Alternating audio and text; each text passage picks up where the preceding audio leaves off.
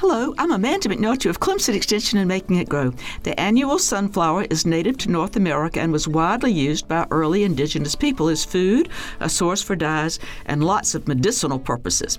Over 3,000 years ago, by selectively saving the largest seeds to plant, these people were able to increase the size of seeds a thousand times. They ate plain seeds, but also pulverized parched seeds, added them to stews, made breads, and they produced medicines from all parts of the plant. Women tended individual garden plots which they watered and weeded, often planting the taller sunflowers on the edges. They dried the mature sunflower heads in the sun and beat them with sticks to separate the seeds. Seeds were saved in woven baskets, often dyed with colors from the sunflower seeds themselves.